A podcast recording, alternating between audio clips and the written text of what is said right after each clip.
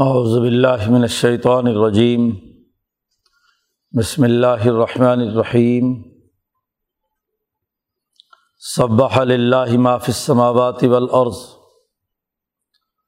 وهو العزیز الحکیم۔ له ملک السماوات والارض۔ یحیی و یمیت۔ وهو على كل شيء قدیر۔ الاول والآخر والظاہر والباطن وهو بكل شيء علیم هو الذي خلق السماوات والارض في ستة ایام ثم استوى على العرش. يعلم ما يلج في الارض وما يخرج منها وما ينزل من السماء وما يعرج فيها. و ہوا معکم اینما کن تم و اللہ بما تعملون بصیر۔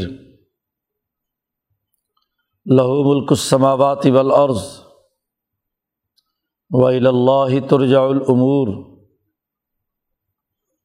یولج اللیل فی النہار و یولج النہار فی اللیل وہ علیم بذات الصدور۔ آمن و بلّہ و رسول ہی و انفق و مما جالکم مستخلفین فی فلدین آمن و من کم و انفق الحم اجر الکبیر و مالکم لاتمن بلّہ ورسول یدعوکم لتؤمنوا و بربکم وقد اخذ میثاقکم ان کنتم مؤمنین ولدی یونزل علی عبدہ آیات بینات لیخرج کم من ظلمات النور. و ان اللہ بکم لرعوف الرحیم و مالکم اللہ تنفقو فی سبیل اللہ وللہ میراث السماوات والارض لا یستوی منکم من انفق من قبل الفتح وقاتل. الاک اعظم درجتم من الذین انفقوا من بعد وقاتلوا وکلم وعد اللہ الحسنہ و اللہ بما تعملون خبیر صدق اللہ العظیم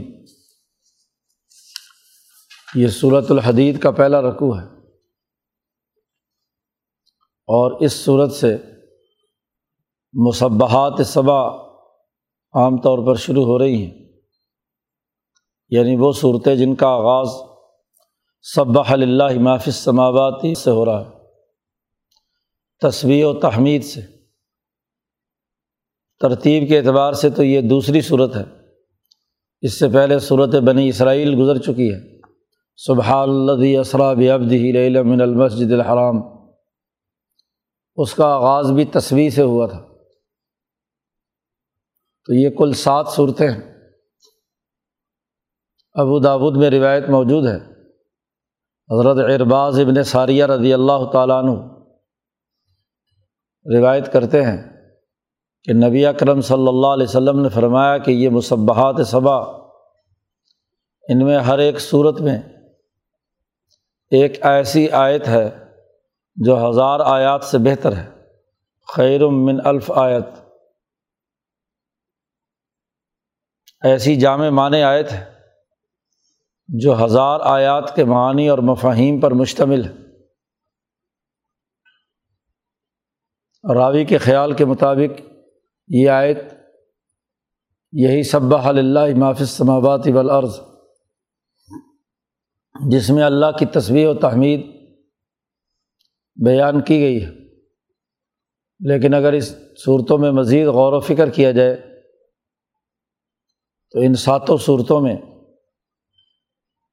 ایسی آیات موجود ہیں کہ ہر آیت کوئی ایک ہزار آیات کے مجموعے پر دلالت کرتی ہے۔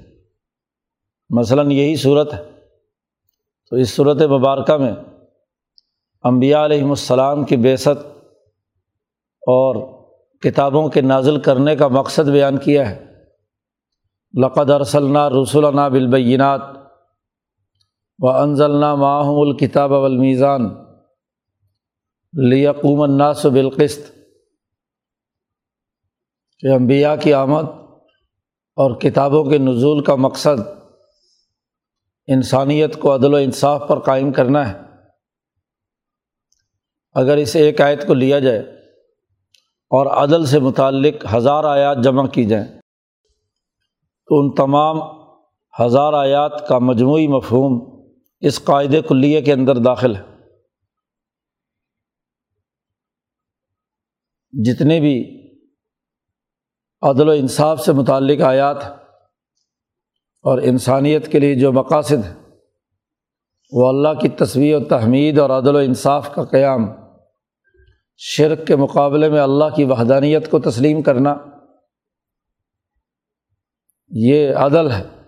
اس لیے کہ شرک ظلم ہے۔ ان نشر کا ظلم و نظیم تو اللہ کی جناب میں اللہ کے حوالے سے انسان کی رائے کا ہونا کہ وہ عدل و انصاف پر قائم ہو جائے اور یا انسانیت سے متعلق جو امور ہیں، ان میں باہمی معاملات، تعلقات، عدل و انصاف پر استوار ہو جائے۔ تو تقریباً ہزار آیات سے زیادہ جامع معنی یہ ایک آیت مبارکہ ہے۔ تو ان صورتوں میں وہ آیات اس لیے حضرت سندھی رحمۃ اللہ علیہ فرماتے ہیں کہ اس صورت کا جو بنیادی موضوع ہے، وہ غلبہ دین ہے۔ کہ دین کو ضرور غالب آ کر رہنا ہے۔ اس کے غلبے کا اعلان کیا گیا ہے۔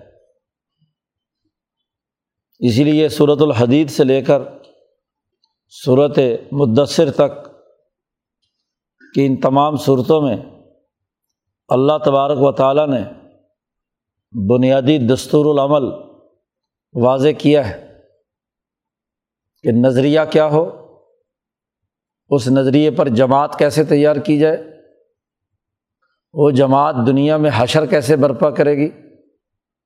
اس کو آپ نے داخلی نظم و نسق میں کیا کردار ادا کرنا ہے؟ اپنی جنگی حکمت عملی کی صف بندی کیسے کرنی ہے؟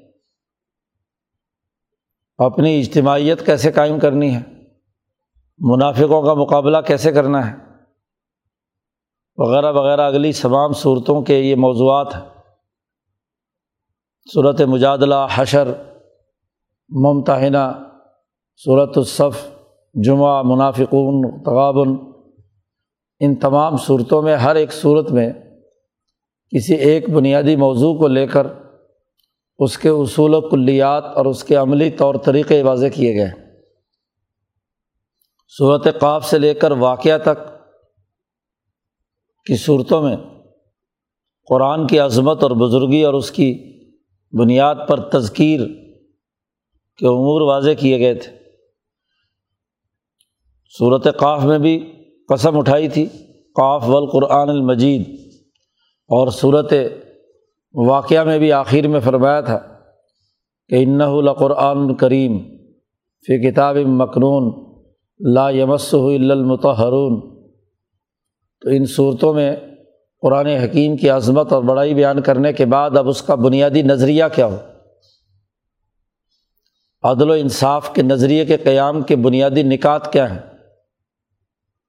وہ اس صورت کے اس رقوع میں بیان کیے گئے ہیں کہ سب سے پہلے اللہ کی تصویر و تحمید، اللہ کی طاقت و قدرت، اس کا عزیز اور حکیم ہونا، علیم اور بصیر ہونا اوصاف بیان کرنے کے بعد ایمان بلّہ اور انفاق اللہ اور جہاد و کتال تین نکاتی ایجنڈا بیان کیا ہے۔ کہ فکر و نظریے میں لازمی اور ضروری ہے کہ اللہ پر ایمان لائیں۔ مخلوق خدا کے لیے اللہ کے راستے میں مال خرچ کریں انفقو اور دشمن کو شکست دینے کے لیے جہاد و کتال کا عمل کریں۔ گویا کہ فکر اور فلسفہ ایمان کا، معیشت کا تعلق انفاق مال سے، اور سیاست کا تعلق جہاد و کتال اور ظالموں کو راستے سے ہٹانے سے۔ تینوں امور اس صورت مبارکہ میں بالعموم دلائل کے ساتھ اور اس رقوع میں خاص طور پر ان تینوں کی نشاندہی کر دی گئی۔ سب سے پہلے اللہ کی تصویر و تحمید۔ سب بحل اللہ معاف سماوات والارض۔ اللہ کے لیے تصویر کر رہی ہیں وہ تمام چیزیں جو آسمانوں اور زمینوں میں پیچھے گزر چکی آیت کہ بھائی من شعین اللہ یوسب و بحمد ہی دنیا کی کوئی چیز نہیں جو اللہ کی تصویر و تحمید نہ کر رہی ہو۔ ولا کلّہ تفقہ نہ تصویر ہم لیکن تم لوگ ہر شے کی تصویر و تحمید کو نہیں سمجھ رہے ورنہ ہر شے اپنی زبان حال یا زبان قال یعنی زبان سے جو تلفظ ادا کرنے والے لوگ ہیں انسان، اور جو زبان سے نہیں بول سکتے، وہ اپنے زبان حال سے۔ اللہ کی تصویر و تحمید بیان کر رہے ہیں۔ درخت، شجر، حجر، جانور، تمام کی تمام چیزیں۔ اسی بات کو یہاں واضح کیا گیا کہ معاف سماوات والارض، جو بھی کچھ آسمانوں اور زمینوں میں ہے ماں کا لفظ لائے ہیں، اسی لیے عموم عام ہے، صرف ضوی العقول یا انسان کی بات نہیں ہو رہی، بلکہ جو غیر ضوی العقول بھی ہیں، شجر، حجر، پتھر، آسمان، زمین، سورج، چاند، ستارے، جو بھی ہیں، جن میں بظاہر روح ہے یا نہیں ہے، جو بھی کچھ آسمانوں اور زمینوں میں ہے، وہ اللہ کے لیے تصویر و تحمید میں مشغول ہے۔ اور اللہ کی صفات بیان کی وہ العزیز الحکیم۔ وہ بہت طاقتور، زبردست اور بہت زیادہ حکمت والا ہے۔ طاقت کے ساتھ حکمت ہو تو بہت اچھے نتائج پیدا ہوتے ہیں۔ طاقت کے ساتھ حکمت کا عمل نہ ہو، سختی ہو، تو ایسی حکومت کے خلاف بغاوت ہوتی ہے، خرابیاں پیدا ہوتی ہیں۔ اسی لیے خلافت کا معیار بتلاتے ہوئے حضرت عمر فاروق نے جب گفتگو فرمائی ہے تو فرمایا ہے کہ طاقت اور قوت ہو لیکن بغیر عنفن، بغیر شدت کے منتظم کے اصول اور ضابطے بیان کیے ہیں کہ کون آدمی انسانوں کے معاملات کا فیصلہ کرنے کا حق رکھتا ہے، القوی ہو، طاقتور ہو، لیکن بغیر عنفن۔ بغیر شدت. شدت کے بغیر نرم ہو، لیکن بغیر ضعفن نرمی ہو لیکن کمزوری نہ ہو۔ اگر حکمران کمزور ہے، ضعیف ہے، اس کی نرمی کا نتیجہ لوگ ناجائز طور پر اٹھاتے ہیں، وہ کبھی نظم و نسق قائم نہیں کر سکتا۔ تو دونوں چیزیں ہونی چاہئیں جب ہو، سخی ہو، لیکن بغیر اصرافن بغیر کسی فضول خرچی کے۔ اسی طرح چوتھی بات فرمائی، حضرت عمر فاروق نے حکمران اور خلیفہ کے لیے، ممسک ہو غیر بخیل مال کو احتیاط کے ساتھ خرچ کرے، لیکن بخیل بھی نہ ہو۔ ضرورت کی جگہ پر کیا ہے؟ مال کو ضرور خرچ کرنا چاہیے، یہ نہ ہو کہ ضرورت سے بھی بچا بچا کر رکھے۔ تو طاقتور ہو، لیکن حکیم بھی ہو۔ تو اللہ تبارک و تعالیٰ جو شہنشاہ مطلق ہے وہ زبردست اور طاقتور بھی ہے اور انتہائی حکمت والا بھی ہے۔ لہو ملک السماوات والارض۔ تمام دنیا بھر کے بادشاہوں اور حکمرانیوں کو توڑ کر ایک حکمرانی صرف اسی کی قائم ہے۔ اسی کی بادشاہت ہے آسمانوں اور زمینوں میں۔ گویا کہ کسرا اور کیسر کی حکمرانی کا ظلم و ستم کے نظام کا انکار کیا گیا۔ ہے ان کی کیا حکمرانی ہے کیا بادشاہت ہے؟ عرب کا وہ بدو اور دیہاتی جس کے دماغ میں یہ خیال نہیں آ سکتا کہ وہ کبھی کیسر و کسرا کو شکست دے گا۔ وسائل کے اعتبار سے، حالات اور تقاضوں کے اعتبار سے، کمزوری اور ضعف کے اعتبار سے۔ عربوں کے تو حاشیہ خیال میں بھی یہ بات نہیں تھی کہ وہ کسی زمانے میں کیسر و کسرا کو شکست دیں گے۔ لیکن جب ان قرآن آیات نے ان کے دماغ میں یہ بات ڈال دی کہ اصل شہنشاہ مطلق کائنات آسمان و زمین کا مالک صرف اور صرف اللہ ہے۔ تو اب ان میں یہ جرت اور دلیری پیدا ہوئی کہ ظلم کی ان حکومتوں کو صفائے ہستی سے مٹا دیں۔ تو انقلابی سوچ پیدا کی اور بتلا دیا کہ تمام چیزیں آسمان و زمین کی اللہ کی تصویر و تعمید میں ہیں۔ لوگ کبھی کسرا کے سامنے جا کر گر گڑاتے ہیں، کبھی کیسر کے سامنے، یا ان دونوں میں سے کسی کا نمائندہ اگر یہاں قبائل میں ہے، مکہ مکرمہ میں، ابو جہل کی صورت میں، تو اس کی ہر وقت تعریفوں کے پل باندھتے رہتے ہیں۔ تو ایک مسلمان کے دل و دماغ میں یہ بات واضح کر دی گئی کہ یہ بیچارے کیا حیثیت رکھتے ہیں۔ اصل تصویر و تحمید تو اس اللہ تبارک و تعالیٰ کی ہے جس کی کائنات کی تمام چیزیں تصویر و تحمید کر رہی ہیں۔ یہ بیچارے حکمران کیا حیثیت رکھتے ہیں؟ اللہ کی طاقت اور قوت تو یہ ہے کہ یوحی و یمید وہ زندہ کرتا ہے اور مارتا ہے۔ ابراہیم علیہ السلام نے بھی نمرود کے مقابلے میں یہی بات کہی تھی۔ وہ کہتا تھا، میں بھی تو رب ہوں، تو کس رب کا تعارف کرا رہا ہے؟ تو ابراہیم نے کہا، میرا رب جو ہے یوحی و یمید وہ زندہ کرتا ہے اور مارتا ہے۔ تیرے پاس تو یہ طاقت نہیں ہے۔ تو مردے کو دوبارہ پیدا کر سکتا ہے۔ اس نے اگر اس حماقت کا اظہار کیا کہ کسی کو سزائے موت تھی، اس کو چھوڑ دیا اور جو بے گناہ تھا، اسے قتل کر دیا، تو یہ یوہی و امید تو نہیں ہے۔ کیا تخلیق کی اس نے اس میں؟ اور کیا اس نے اپنے اختیار کے ساتھ موت واقع کی؟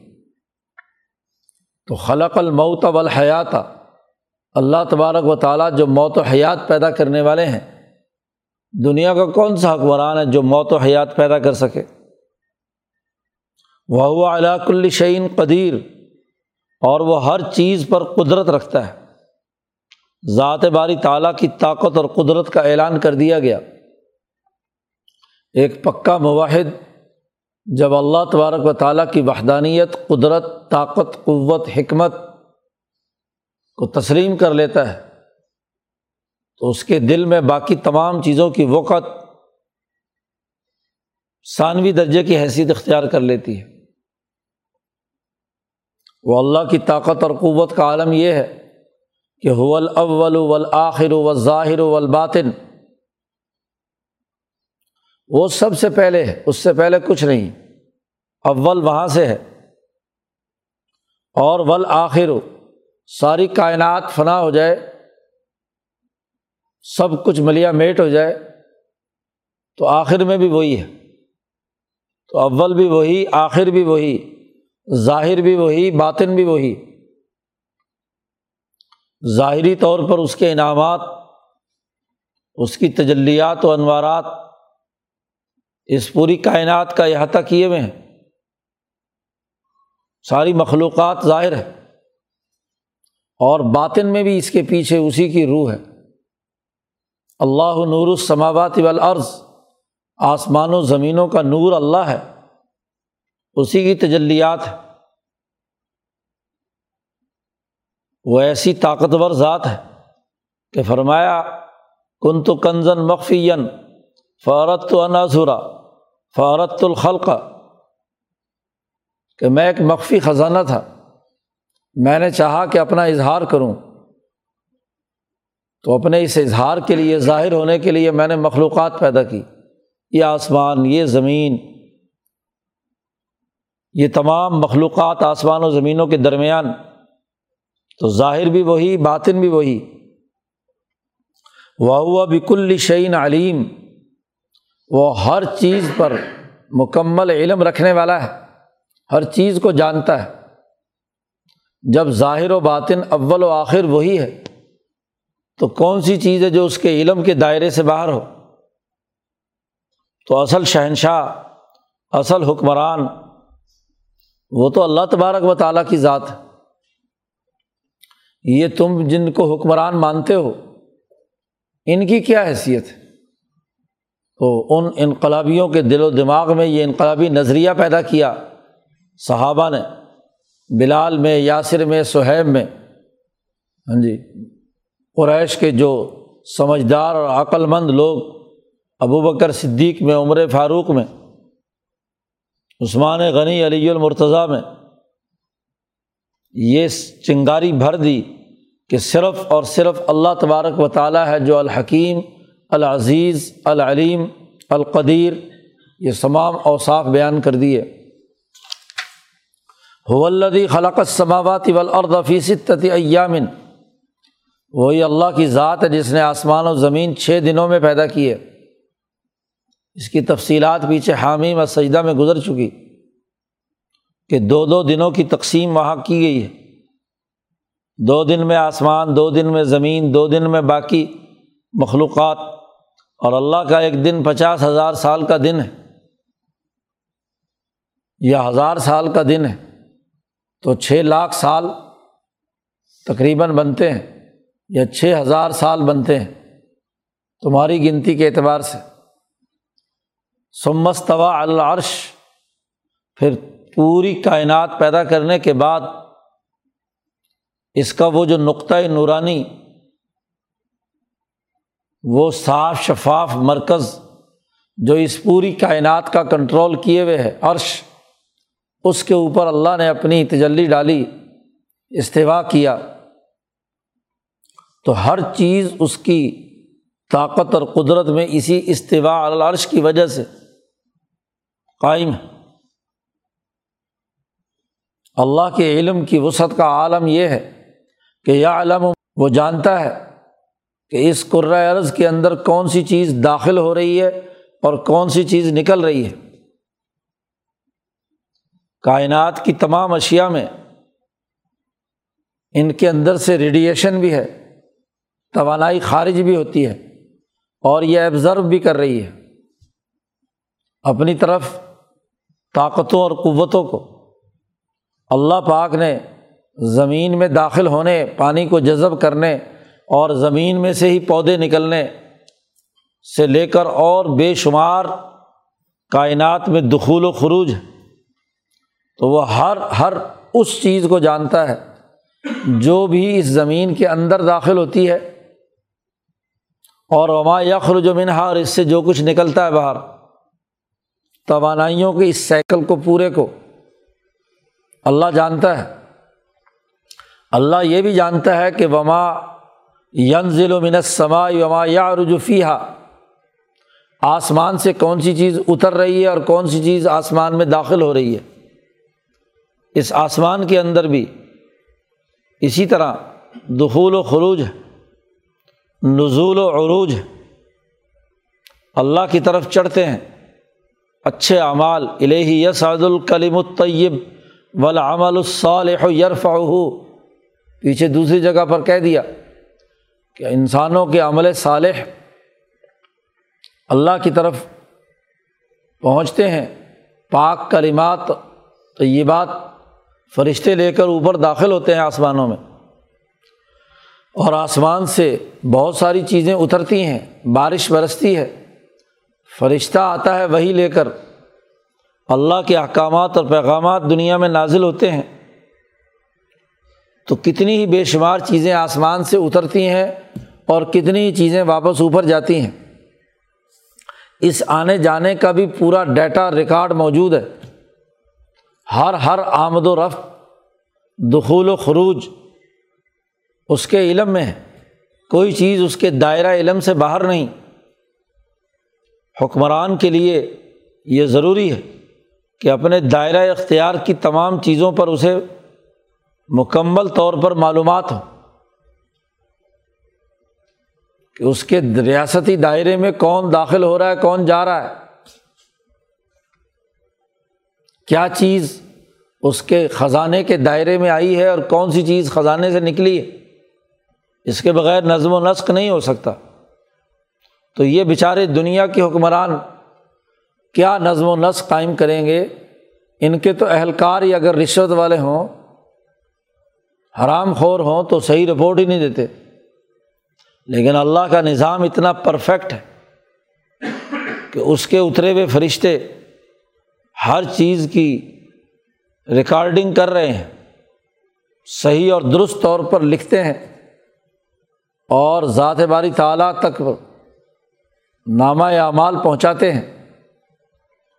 اور خود اللہ تبارک و تعالیٰ کی طاقت اور قدرت بھی ہے۔ کہ وہ ہر چیز کا علم رکھتا ہے۔ قرآن حکیم نے اللہ کی طاقت اور قدرت کا اظہار بیان کرتے ہوئے کہا بہوا معکم ائی نما کن تم جو کائنات کی تمام چیزوں پر گرفت اور علم رکھتا ہے، وہی اللہ کی ذات ہے جو تمہارے ساتھ ہر وقت موجود ہے۔ ائی نما کن تم جس حیثیت میں بھی ہو، جس مقام میں بھی ہو، جس زمانے میں بھی ہو، جہاں کہیں بھی تم ہو، اللہ تمہارے ساتھ کون سے وقت اور کون سے مقام پر تم ہو؟ زبان و مکان کیسا ہی کیوں نہ ہو؟ ہر وقت اللہ تمہارے ساتھ اس لیے فرمایا نہن و اقرب و من حبل البرید ہم تمہاری اس شاہ رگ سے بھی زیادہ قریب ہیں تمہاری ہر حرکت و سکنات ہماری نگاہ میں ہے ہم جانتے ہیں۔ اسی لیے صوفیہ کے یہاں اسی آیت کا مراقبہ بیان کیا جاتا ہے کہ مائیت خدا بندی پر اپنے آپ کو، اپنی سوچ اور فکر اور عمل کو مرکوز کر لینا، اس کی نگرانی کرنا۔ مراقبہ، نگرانی اور نگہبانی کو کہتے ہیں۔ تو مائیت خدا بندی کی نگہبانی کرنا، وہ تو ہے تو صحیح ساتھ، لیکن انسان غفلت سے بھول جاتا ہے۔ جس وقت بھی کوئی کام کرے تو اسے یہ احساس ہو کہ مجھے اللہ دیکھ رہا ہے، میرے ساتھ ہے۔ تو یہ احساس اس کو جرائم سے باز رکھتا ہے۔ عدل و انصاف قائم کرنے میں ممد و معاون بنتا ہے۔ پھر فرمایا و اللہ بما تعملون بصیر تمہارے ساتھ اللہ اس طریقے سے ہے کہ اللہ جانتا ہے جو تم عمل کرتے ہو۔ بصیر دیکھ رہا ہے، کیونکہ ہر وقت تمہارے ساتھ ہے۔ تو تمہارا ہاتھ کیا کام کر رہا ہے؟ تمہارے پاؤں کیا کام کر رہے ہیں؟ تمہارے جسم نے کس کام کرنے کا ارادہ عزم اور عمل کیا ہے، تو تمہارے ہر ہر عمل کو اچھی طرح دیکھ رہا ہے۔ تو اتنی بڑی حکمرانی تو کسی دنیا میں کسی اور انسان کی نہیں ہو سکتی۔ اتنی طاقت اور قدرت اسے حاصل ہے۔ چنانچہ پھر فرمایا، لہو ملک السماوات والارض۔ اسی کے لیے آسمانوں اور زمینوں کی حکمرانی۔ شروع میں لہو ملک السماوات والارض کہا، اور جب یہ بات مکمل ہو رہی ہے تو پھر آخر میں کہا کہ آسمان و زمینوں کی حکمرانی اسی کے لیے ہے، کیونکہ اتنی گہرائی میں جا کر تمام چیزوں کے بارے میں علم کا ہونا، معلومات کا جاننا، ہر ایک انسان کے عمل کو دیکھنا، یہ بہت بڑی حکمرانی ہے۔ بہت بڑی اتھارٹی اور طاقت اور قوت ہے۔ دنیا کے حکمرانوں سے تو نظر بچا کر آپ کوئی کام الٹا سیدھا کر سکتے ہیں، لیکن اللہ کی نظر سے بچ کر کوئی غلط کام نہیں کیا جا سکتا۔ اور پھر جن امور کی بنیاد پر تم دنیا کا نظم و نسق چلاتے ہو، تو یاد رکھو اللہ ترجا العمور یہ تمام امور لوٹائے جائیں گے اللہ کی طرف۔ تمام کاموں کا ڈیٹا، تمام ریکارڈ اللہ کے سامنے پیش کیا جائے گا۔ یہ وہ طاقت اور قوت ہے جو پوری کائنات پر اللہ کی ہے۔ تمام معاملات اللہ کے دربار میں پیش ہوں گے اور حشر کے میدان میں اس کا جواب دینا ہوگا۔ عمر فاروق رضی اللہ تعالیٰ عنہ شام سے آ رہے ہیں۔ تو ان کی عادت تھی کہ اپنے مجمے سے علیحدہ ہو گئے۔ حکمران اس کے چاروں طرف لوگ پروٹوکول کے نام پر ہو جاتے ہیں۔ عمر فاروق کے ساتھ تو اس طرح کا کوئی نظام نہیں تھا۔ اس لیے چپکے سے علیحدہ ہو گئے اور بستیوں میں جا کر عام لوگوں سے پوچھنے لگے کہ کیا حال ہے تمہارا۔ ایک بڑھیا کے پاس پہنچے، اس سے پوچھا کہ کیا حال ہے تمہارا؟ اور تمہارے امیر کا۔ تو اس نے برا بھلا کہنا شروع کر دیا کہ یہ عمر جب سے حکمران بنا ہے، اتنے دن ہو گئے، مجھے کوئی پیسہ ویسا نہیں دیا۔ تو عمر فاروق نے اس سے پوچھا کہ بھلا عمر کو کیا پتہ چل سکتا ہے کہ تو اس بڑھیا اس گاؤں کے اندر بیٹھی ہوئی ہے اور تیری ضرورت ہے اور تیرے، تجھے پیسے چاہیے ہیں۔ تو وہ آگے سے تڑاخ کر کے بولتی، کہنے لگی کہ جو لوگوں کے امور کا حکمران اور والی بنے، اس کی ذمہ داری ہے کہ وہ اپنی عوام اور رعایا کی کیا حالات کی خبر گیری کرے۔ اس کی ذمہ داری ہے کہ وہ پوچھے۔ کہنے لگی، قیامت کے دن میں اللہ کے سامنے شکایت کروں گی کہ اتنے دن ہو گئے اس نے مجھے نہیں پوچھا۔ عمر فاروق نے کہا، بڑھیا واقعی، تیرا میں عمر سے کوئی سودا کرا دوں جو تجھے اتنے سال پیسے نہیں دیے، تو حشر کے میدان میں اللہ کے سامنے عمر کی شکایت نہ لگانا، میں اس سے کوئی پیسے ویسے طے کر لے میرے ساتھ۔ تو وہ پیسے طے کر لیے۔ اس نے کہا، پچیس دینار مجھے دے دو تو میں ساری پچھلے معاف کر دوں۔ عمر نے فرمایا کہ ٹھیک ہے، سودا ہو گیا۔ اتنے میں حضرت علی اور حضرت عبداللہ ابن مسعود وہاں آ گئے۔ انہوں نے کہا، السلام علیکم یا امیر المومنین. اب وہ بڑھیا چونکی کہنے لگی او ہو یہ کیا ہو گیا؟ میں نے تو عمر کے سامنے عمر کو بلا بلا کہا. تو حضرت عمر نے فرمایا، گھبرا مت۔ اور حضرت علی سے کہا کہ کوئی پرچہ لاؤ، اس سے دستاویز لکھوانی ہے کہ پچیس دینار میں یہ سارے اپنے حقوق معاف کرے گی اور حشر کے میدان میں میری گواہی دے گی۔ تو کوئی پرچہ ورچہ نہیں ملا۔ تو جو جبہ پہن رکھا تھا حضرت عمر فاروق نے وہ کاٹا تلوار سے اور اس پر تحریر لکھوائی، اس عورت کے کیا ہے؟ انگوٹھے لگوائے اور کہا کہ اس معاہدے پر حضرت علی اور عبداللہ ابن مسعود یہ دو گواہ ہیں۔ معاہدہ کر کے اس کو پچیس دینار دیے اور وہ تحریر حضرت علی کے حوالے کی کہ اگر میں تجھ سے پہلے مر گیا تو میرے کفن کے اندر یہ تحریر رکھ دینا تاکہ حشر کے دن میں اللہ کے سامنے رسوا نہ ہوں۔ تو دراصل حکمران کی بات تو یہ ہے، عمر فاروق جیسے حکمران کہ تمام معاملات لوٹ کر اللہ کے سامنے جائیں گے۔ یہ احساس کہ میری تمام کیے ہوئے کاموں کو اللہ کے سامنے پیمائش کی جائے گی کہ میں نے صحیح فیصلے کیے یا غلط۔ تو تمام امور اللہ کے دربار میں حاضر ہونے۔ مردوں کا مجمع کہیں جمع تھا۔ کوئی فتنہ پیدا ہونے کا اندیشہ تھا۔ عمر فاروق گئے اور جا کر ان کو مجمے کو بکھیرنے کے لیے کچھ لوگوں کی پٹائی کی اور ان کو کہا، نکلو یہاں سے، منتشر ہو جاؤ۔ کوئی دو چار کو ڈنڈے شنڈے لگ گئے درا تھا ہاتھ میں۔ وہ ہر وقت درا رکھتے تھے۔ اب بعد میں احساس ہوا کہ میں نے لوگوں کو مارا ہے۔ تو حضرت علی سے کہا، راستے میں حضرت علی مل گئے کہ میں نے ان کی پٹائی کی ہے، اس پر میرا مواخذہ نہیں ہوگا۔ اللہ کے سامنے۔ یہ مقدمہ اللہ کے سامنے چلا گیا تو یہ لوگ کہیں گے کہ بلا وجہ مارا ہے۔ تو حضرت علی نے فرمایا کہ اگر آپ نے خواہش نفس سے یہ کام کیا ہے تو پھر تو آپ ہلاک ہو گئے۔ اور اگر آپ نے خواہش نفس کے بجائے ان کو ادب سکھانے اور ان کی خیر خائی کے نقطۂ نظر سے فتنے سے بچانے کے لیے کیا ہے، تو آپ امام اور امیر ہیں۔ انتا معلم و معدبن آپ معلم بھی ہیں اور ادب سکھانے والے بھی ہیں۔ تو پھر کوئی مسئلہ نہیں۔ تو ایک مسلمان انقلابی کے دماغ میں یہ بات ڈال دی گئی کہ اس کے کیے ہوئے ہر کام کو اللہ کے دربار میں ایک دفعہ ضرور پیش ہونا ہے۔ بھائی اللہ ترجا العمور اللہ کی حکمرانی کی مزید وضاحت کی، یولج اللیل فی النہار و یولج النہارا فی اللیل۔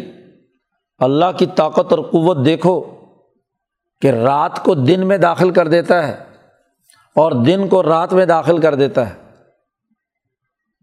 ایک وقت آتا ہے کہ راتیں چھوٹی اور دن بڑے، تو رات کا وقت نکال کر دن میں داخل کر دیا۔ اور ایک وقت آتا ہے کہ دن چھوٹے اور راتیں بڑی، تو دن کا وقت کاٹ کر رات میں داخل کر دیا۔ یہ ہے یولج اللیل فی النہار۔ رات کو دن میں داخل کرتا ہے اور دن کو رات میں۔ گویا کہ زمان و مکان اور اس کا نظم و نسق اسی کے اختیار میں دن رات کا۔ وہ ہوا علیم بذات صدور اور وہ اللہ وہ ہے جو سینوں کی باتوں کو جانتا ہے۔ دلوں کے اندر کیا ہے، سینوں میں کیا ہے، اسے اچھی طرح جانتا ہے۔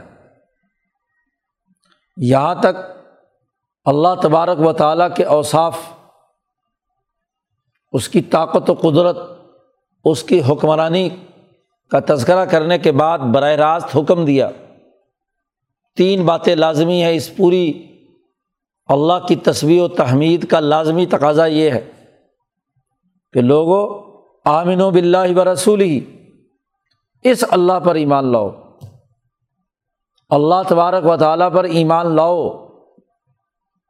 اور وہ رسول ہی اور اللہ کے رسول پر ایمان لاؤ۔ پہلا حکم کہ تمہارا ایمان اس حکمرانی پر ہو، اس سے کم تر جو بھی حکمرانی کے دعوے دار ہوں رب و العلیٰ کہیں، اپنے آپ کو بادشاہ اور کچھ بھی کہیں، ان کی کوئی حیثیت نہیں۔ وہ اس ذات باری تعالیٰ کے تابع ہیں۔ تو کائنات کا پورا نظم و نسق چلانے والی ذات شہنشاہ مطلق پر ایمان لانا پہلا فریضہ ہے۔ اور اس ان ایمان کا لازمی نتیجہ اگلا۔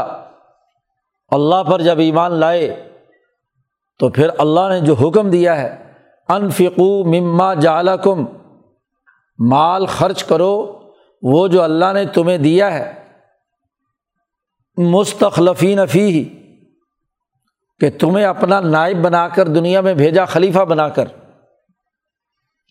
اور پھر آدم کو خلیفہ بنا کر بھیجا، آدم کے بعد ان کے بیٹوں کو، تو ہر باپ اپنے اولاد کو اپنا خلیفہ بنا کر جاتا ہے۔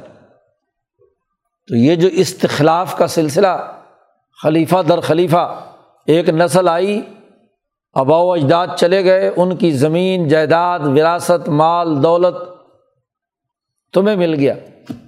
تمہارے لیے پچاس، ساٹھ سال کی زندگی دنیا میں دی کہ اس کو مال کو ترقی دو۔ صحیح اور عدل و انصاف کے ساتھ خرچ کرو۔ مال کو ارتکاز جوڑ کر مت رکھو۔ اللہ کے راستے میں مال خرچ کرنے کا حکم دیا گیا۔ اور یاد رکھو، اللہ کے راستے میں خرچ کرنا خاص طور پر کسی قوم کے لیے ہو۔ تو حضرت سندھی فرماتے ہیں، جہاد کے وسائل کے لیے مال خرچ کرنا۔ قوم کی قومی طاقت اور اجتماعی قوت کے لیے مال خرچ کرنا، یہ ہے انفاق مال۔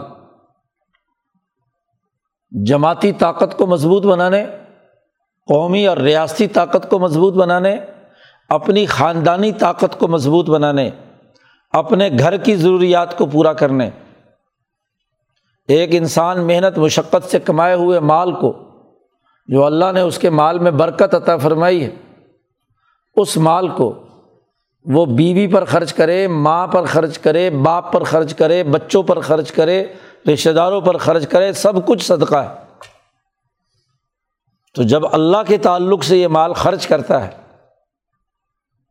اصراف اور تبذیر کے بغیر، فضول خرچی کے بغیر، بخل اور تقتیر کے بغیر، تو یہی عبادت تو ایک سچے انقلابی کے لیے لازمی اور ضروری ہے۔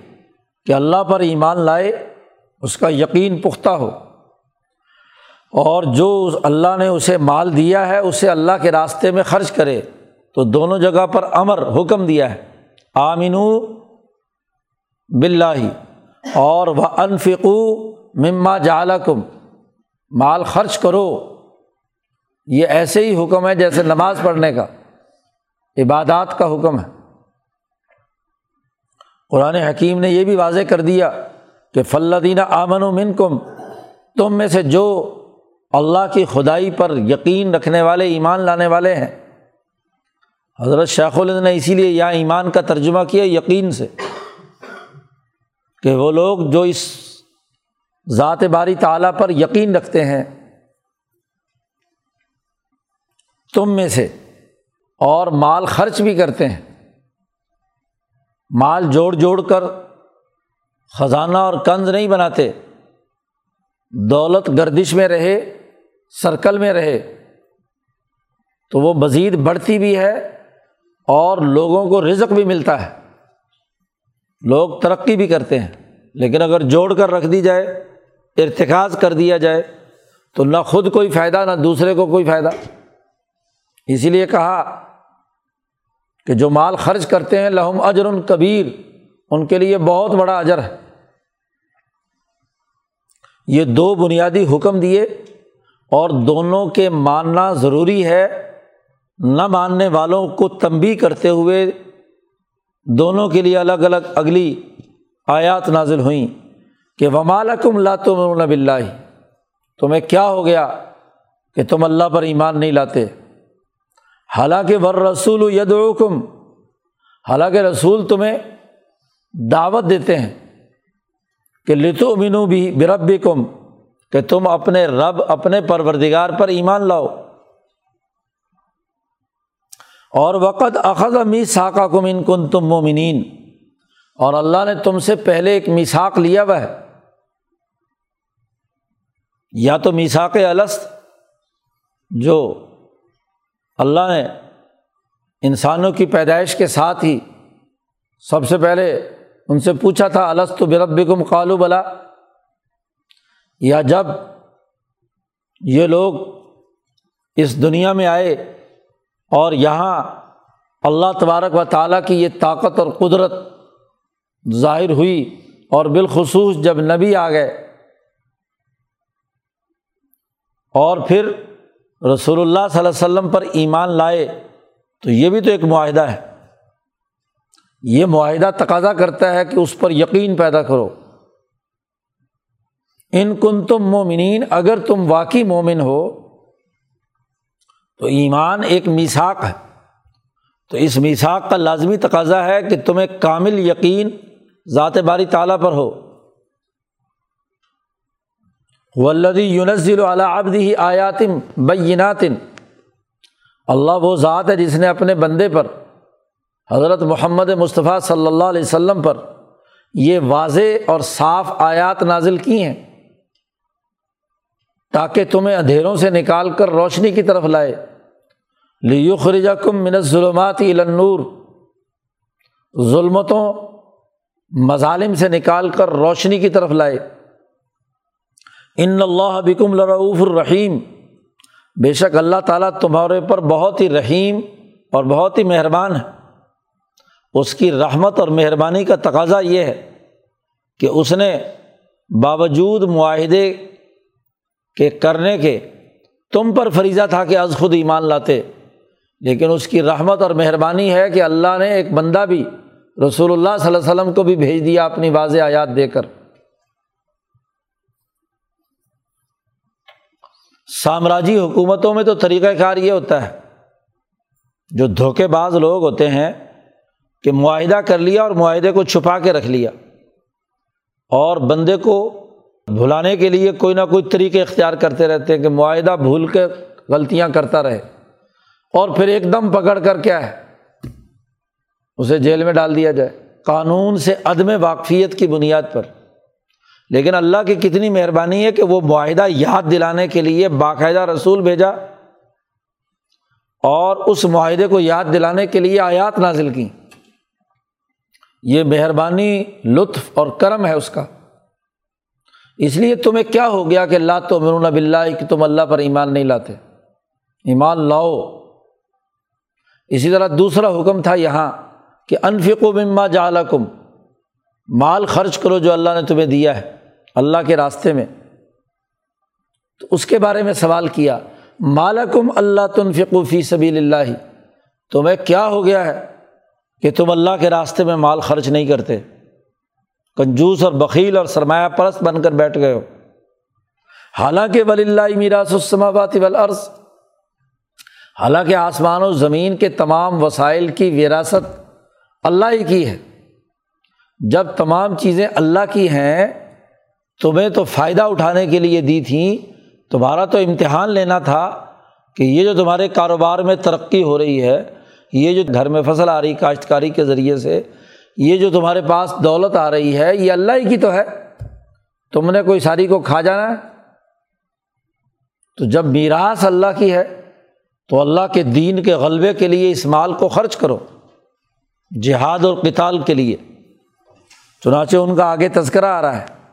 کہا، لا یستوی من کم تم میں وہ برابر نہیں ہو سکتے کہ من انفقا من قبل الفتح و قاتل، فتح مکہ سے پہلے جن لوگوں نے دین کے غلبے کے لیے مال خرچ کیا اور قتال کیا۔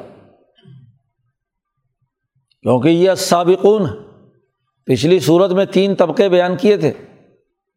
تو اسابقون الاولون وہ ہیں جو فتح مکہ سے پہلے یا صلاح حدیبیہ سے پہلے جو مسلمان ہو گئے اور اس مشکل دور میں دین کے غلبے کے لیے انہوں نے مال بھی خرچ کیا، جان بھی خرچ کی۔ من انفقا جس نے مال خرچ کیا من قبل الفتح، اور اللہ کے راستے میں انہوں نے قتال بھی کیا، وہ اسابقون قرآن کہتا الائی کا اعظم درجتم، یہ بہت اونچے درجے کے لوگ ہیں۔ من اللہ انفق و ممباد و قاتل ان لوگوں سے جو فتح مکہ کے بعد جنہوں نے مال خرچ کیا اور جہاد اور قتال کیا، تو یہ اصحاب الیمین ہے یہ بعد میں مسلمان ہوئے ہیں۔ بعد میں انہوں نے مال خرچ کیا اور جہاد اور قتال کیا ہے۔ تو پہلے سابقون کا تذکرہ آ گیا، جن کے بارے میں کہا الائی کا اعظم الدرجتاً۔ جن کے درجات بہت بلند ہیں۔ اور دوسرا اصحاب الیمین کا تذکرہ آ گیا کہ جب انقلاب آ چکا ہوتا ہے، ریاست قائم ہو جاتی ہے، اس کا روب اور دبدبا قائم ہو گیا، تو اس وقت تو بہت سے لوگ ایمان لے آتے ہیں۔ بہرحال اصحاب الیمین ہو یا سابقون الاولون ہو دونوں کے بارے میں کہا، کلم وعد اللہ الحسنہ، ہر ایک کے لیے اللہ کا وعدہ بالکل حسنہ ہے اچھا وعدہ ہے اللہ کا۔ وہ اللہ بماتا ملون خبیر اور اللہ تعالیٰ جو تم عمل کرتے ہو اس سے باخبر ہے کہ تم ایمان بھی لائے اور انفاق مال بھی کیا، مال خرچ بھی کیا اور ایمان بھی لائے۔ تو دو بنیادی حکم اور اسی کے ساتھ جہاد اور کتال کا تذکرہ بھی کر دیا۔ دشمن کو زیر کرنے کے لیے۔ تو انسانی سماج کی تشکیل کے لیے ان تینوں چیزوں کی ضرورت کہ ایمان بلّہ ہو انفاق للہ ہو اور جہاد و کتال بھی اللہ کے لیے ہو، نہ کسی اور شیطانی اور تاغوتی قوت کے لیے۔ تو پورا نظریہ اس رقوع میں بیان کر دیا اور پھر اس کی مزید تفصیلات اور دلائل اگلے رقوع میں بیان کر کے مقصد نزول کتب اور مقصد بے ست وہ بیان کیا ہے اس صورت کے آخر میں کہ لیقوم الناس و بالقست تو غلبہ دین کے بنیادی ہدف کو واضح کرنے کے لیے یہ صورت مبارکہ تفصیلی گفتگو کرتی ہے۔ یہی اس کا موضوع ہے۔ اللہ تعالیٰ قرآن حکیم کو سمجھنے اور اس پر عمل کرنے کی توفیق عطا فرمائے۔ اللہ